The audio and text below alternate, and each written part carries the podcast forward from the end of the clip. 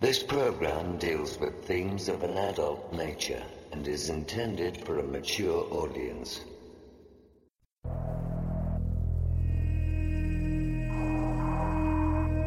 The very word secrecy is repugnant in a free and open society. And we are, as a people, inherently and historically opposed to secret societies, to secret oaths, and to secret proceedings.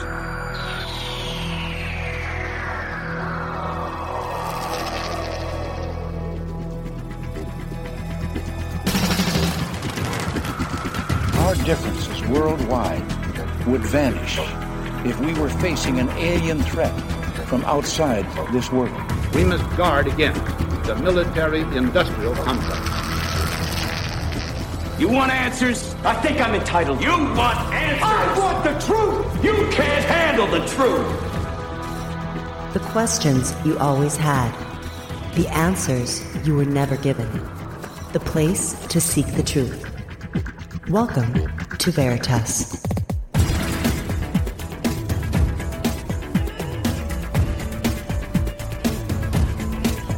Headline edition, July 8, 1947.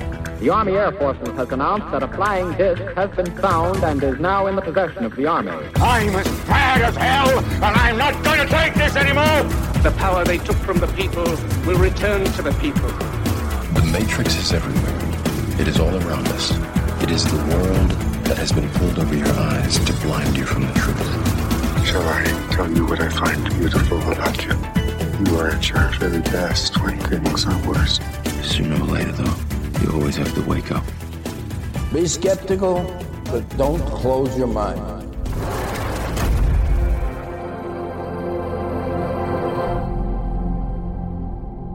Greetings to everyone around the world, and a warm welcome to another edition of Veritas at VeritasRadio.com. I'm your host, Mel Fabregas, and I sincerely thank you for joining me once again. And if this is your first time, please make yourself at home. To listen to part two of tonight's interview and all of our material going back to 2008, don't miss out and subscribe. It's very simple. All you have to do is click on the subscribe button of our website at veritasradio.com and you'll receive your login immediately. And have you listened to Sanitas Radio yet? Take a look at all the shows we've done so far and all the upcoming guests. You have no idea what these shows can do for you and your loved ones. You will never hear what they have to say in the mainstream media. I guarantee it. Remember, your greatest wealth is your health. Check it out at sanitasradio.com. And for MMS or our futuristic metal cased USB drives with all our seasons and bonus material, go to the Veritas store. To get in touch with us, for member support, media inquiries, suggestions, you want to be a guest or are a whistleblower, click on the contact button of our website at veritasradio.com. And tonight we have a very, very special episode of Veritas. I'm here with a very special guest. Her name is Judyth Vary Baker. She's an American artist, writer, poet, and futurist. She's also the author of Me and Lee How I Came to Know, Love, and Lose Lee Harvey Oswald. If you want to learn more about Judyth Vary Baker, visit her website also at meandlee.com, which is also linked at ours. And directly from an undisclosed location outside the United States, I'm privileged to welcome Judyth Vary Baker. Hello, Judyth, and welcome to Veritas. Thank you very much, Mel. It's Good my, to be here. It's my pleasure. this is such a an important story that not that many people are aware of, Judyth, and I think it's obvious to know why. But I think it's very important to, to start from the beginning. I like to go in chronological order. I received your Sure. book. It's over, gosh, 600 pages long. And I think anybody who interviews you, it will be a disservice to you and to the, the listeners if they don't take the time to read this book because if you don't, you really don't know the story. So why don't we start from the beginning? You were born in Indiana, and what happened next? You were a wizard at school, and you all of a sudden were recognized by your by your abilities at a very young age. Why don't you take it from there? Oh, well, when I was um, 15 going on 16. Uh, anyway, I ended up at the International Science Fair uh, with a new method for a revised method, really, for getting magnesium out of seawater. And it gave me an opportunity to present to scientists and those reviewing uh, my work there what I was doing in cancer research. Of course, I needed a lot of help, but I was already uh, given a lot of help um, where I was locally. My grandma had died of cancer, and I had cancerous fish. I'd met a, a famous doctor, Dr. Alton Ochsner, and he encouraged me to that it was cancer, and so I had my start there. Well, now I had an opportunity to show these people uh, what I was trying to do. And they were impressed with what I'd already accomplished in chemistry. And then when they saw the work I was doing with the cancer, um, also with because of a man whose name was Knut Mickelson. And he was a CIA asset. He'd been a spy in the underground against Hitler. And he was a geneticist and a radiobiologist. And he had gotten me in contact with um, with Walter Reed, uh, Institute and with Oak Ridge. But now uh, I, I, had renewed um, contacts because of, of him uh, that developed at this time. And so all of a sudden I was getting help from not only from my wonderful high school, which is Manatee High, and Colonel Doyle, but at the same time from doctors who were trained at, at uh, Oak Ridge seminars with the uh, help of the CIA's uh, uh, interest and uh, participation as well. And so I uh, actually was doing pretty good work considering the fact that I was working in a stadium, uh, underneath the stadium, uh, on what I was doing. And, and, then I crashed a very important seminar, a science writer seminar. Uh, there, I had to. I had work. I had, by the time I was 17, I had figured out how to give cancer to mice and by the time I was ready to turn, um, well, I was still 17 actually, when they looked at all the materials I had uh, put together, I um, I had to crash the seminar, and so I did. And I went in between two press, uh, some two reporters, and I'm short, and and I flashed my press uh, card that was from my high school, and, and got in. Here come the police! They were going to get rid of me. So I had to do something about that. And uh, I, I, just said, please, you know, please listen to me. And from the stage, an august hand said, wait a minute. And they brought me forward and I showed him what I had. He said, You sit with me. And I was sitting with the vice president of research of the American Cancer Society, and his name is Dr. Harold Diehl. He was known for uh, you know, uh, helping young uh, scientists, but I was the youngest I think he ever helped. And next to him was Sir Robert Robinson, who was Nobel Prize winner in chemistry. And at lunchtime, I showed them what I had. They were kind of astonished. And then they uh, called Dr. Ochsner, and Dr. Moore was another one. So you had three doctors here Dr. Ochsner, Dr. Moore, and uh, and uh, uh Dr. Diehl. All three of them had been crusading against cigarette smoking. They were sure that tobacco caused cancer, but they didn't have that much proof. And they went, they saw what I did. They saw that I had given lung cancer with tobacco products to mice in less than, well, it was seven days altogether, seven days. And nobody had done that before.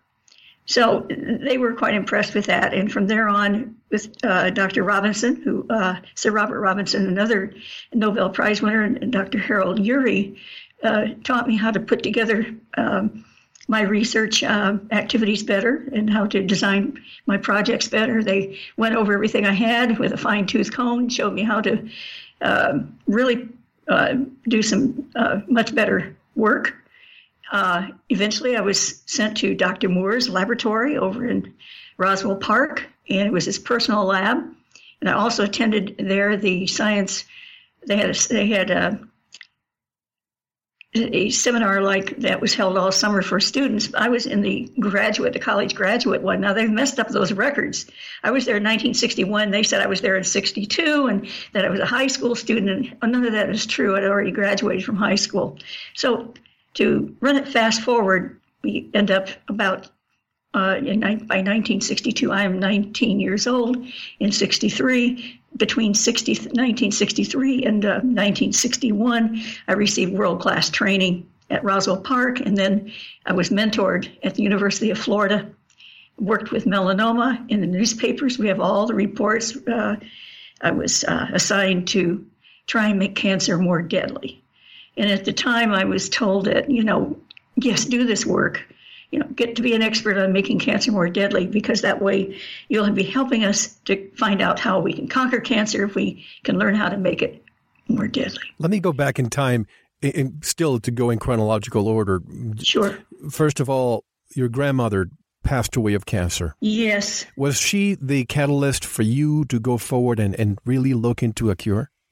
Oh, my suffering that I saw my grandmother go through. And not only that, but my aunt had been cured of cancer, but at the cost of, well, they, they thrust radioactive materials, you know, between her legs and they burned everything out. And, uh, you know, from then on, she was never herself again. I mean, she was always in pain the rest of her life. So obviously, their cure didn't manage to give her a quality life. And all around me, I saw people suffering from this. I couldn't understand uh, what I uh, realized the nature of cancer. And to this day, I, I, have to tell you, we have not done what we should in the cancer research area.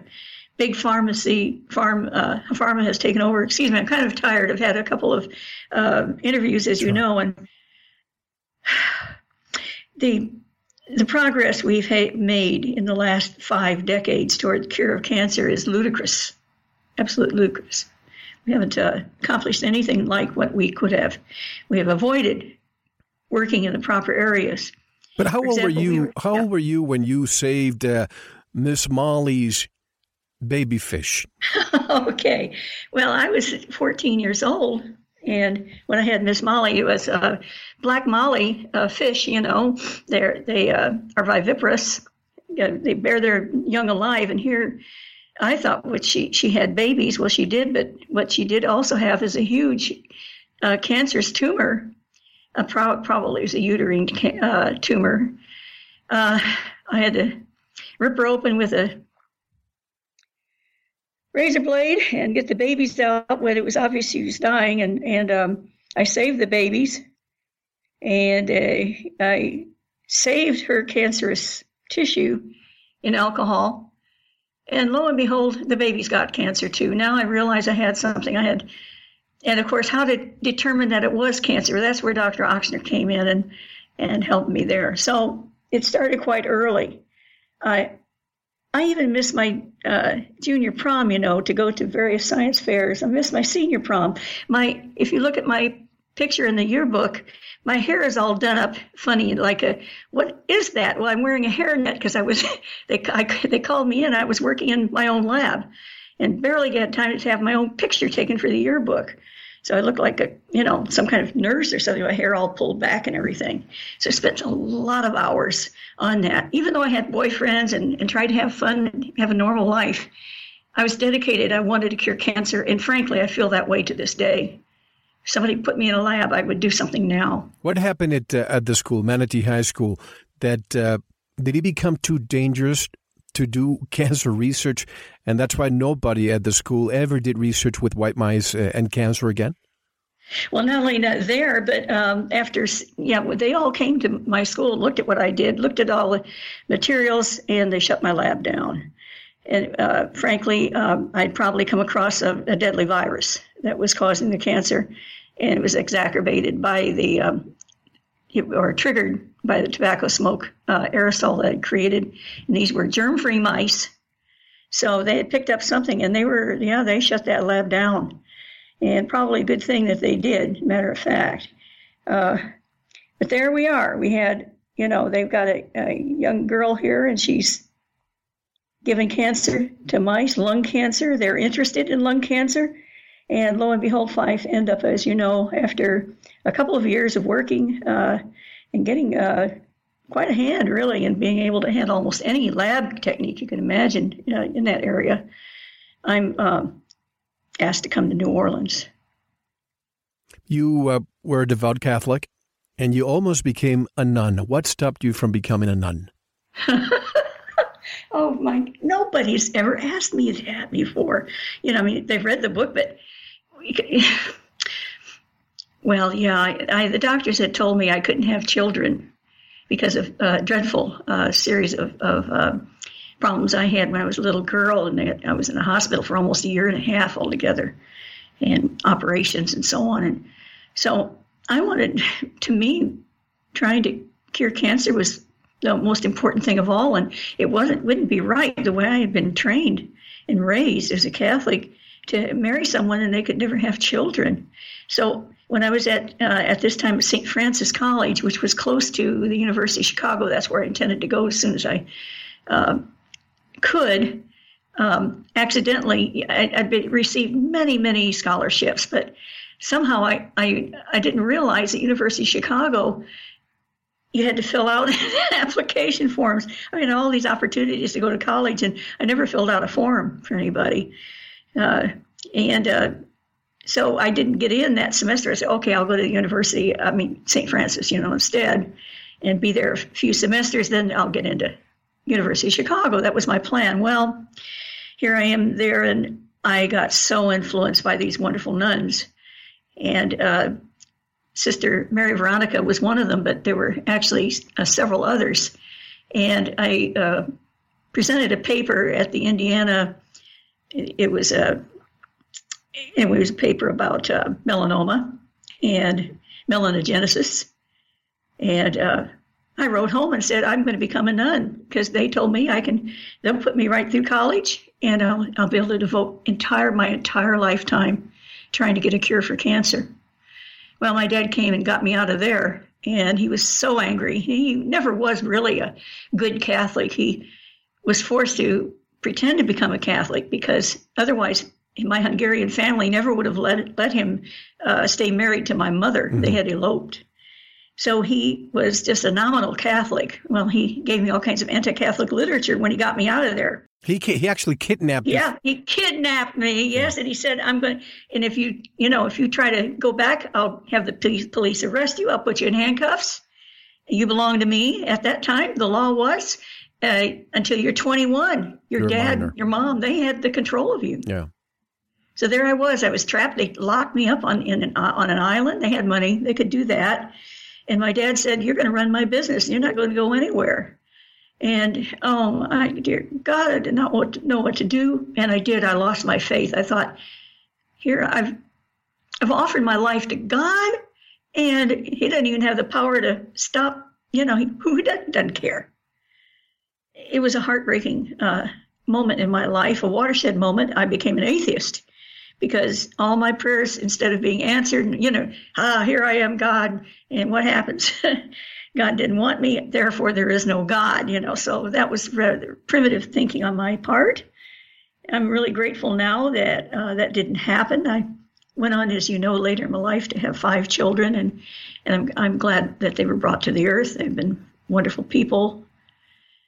But let's face it, uh, I was very embittered and I, I was trapped and my aunt Elsie, the one who had been cured of cancer, and my grandpa, who was dying of lung cancer at the time, uh, their hearts were torn by what had happened, and, and they got me out of there. They contacted through Colonel Doyle, Senator Smathers, who had previously offered me a full scholarship at University of Florida. So anyway, Smathers made sure I got into university, but it was late. It was almost oh gosh, it was February 8 or 9 or 10, somewhere in there, way into the semester eh, or trimester, and I really should have been there. And legally, of course, I should have failed if I put into the records, but they rigged up the um, computer and got me in anyway. So you have met uh, Dr. Alton Ochsner already at that uh, convention that you quote unquote infiltrated. Yeah, that was our second time to meet him. Yeah. Right. So then one day you received the phone call. How did you get from Florida? And by the way, what a coincidence that uh, Ed uh, Haslam, the author of uh, Dr. Mary's Monkey, also lives in Bradenton, Florida. He moved there after writing his book. It's just remarkable. He didn't know anything about me when he moved there. Ended up at Bradenton, and it's like the hand of God because yeah. he had the opportunity then to look up all the records, all the news, the original newspaper articles. He knew I'd, none of it had been faked or anything like Yeah. And it was really hard for people, you know, many years later to say, "Oh, come on, what do you mean she was doing cancer research?" And Thank you for listening. To unlock the full two-hour interview, including video formats, downloads, transcripts, exclusive articles, and more, subscribe to Veritas Plus now. Gain access to our entire archive dating back to 2008. Just click subscribe at veritasradio.com. Because you don't want to believe, you want to know. Subscribe now. To listen to the rest and all of our exclusive material, proceed to the Veritas Plus member section or join the Veritas Plus family by subscribing. Click on the subscribe button at veritasradio.com. Don't forget to visit the Veritas store for focused life force energy. Get a 15 day free trial today with no credit card required. And if you want to get in touch with Mel, want to be a guest on this radio program, have a guest suggestion, or have feedback, just click on the contact button on our website at veritasradio.com. Now, proceed to the Veritas Plus member section or subscribe to listen to the rest of the interview. You don't want to miss it because you don't want to believe, you want to know.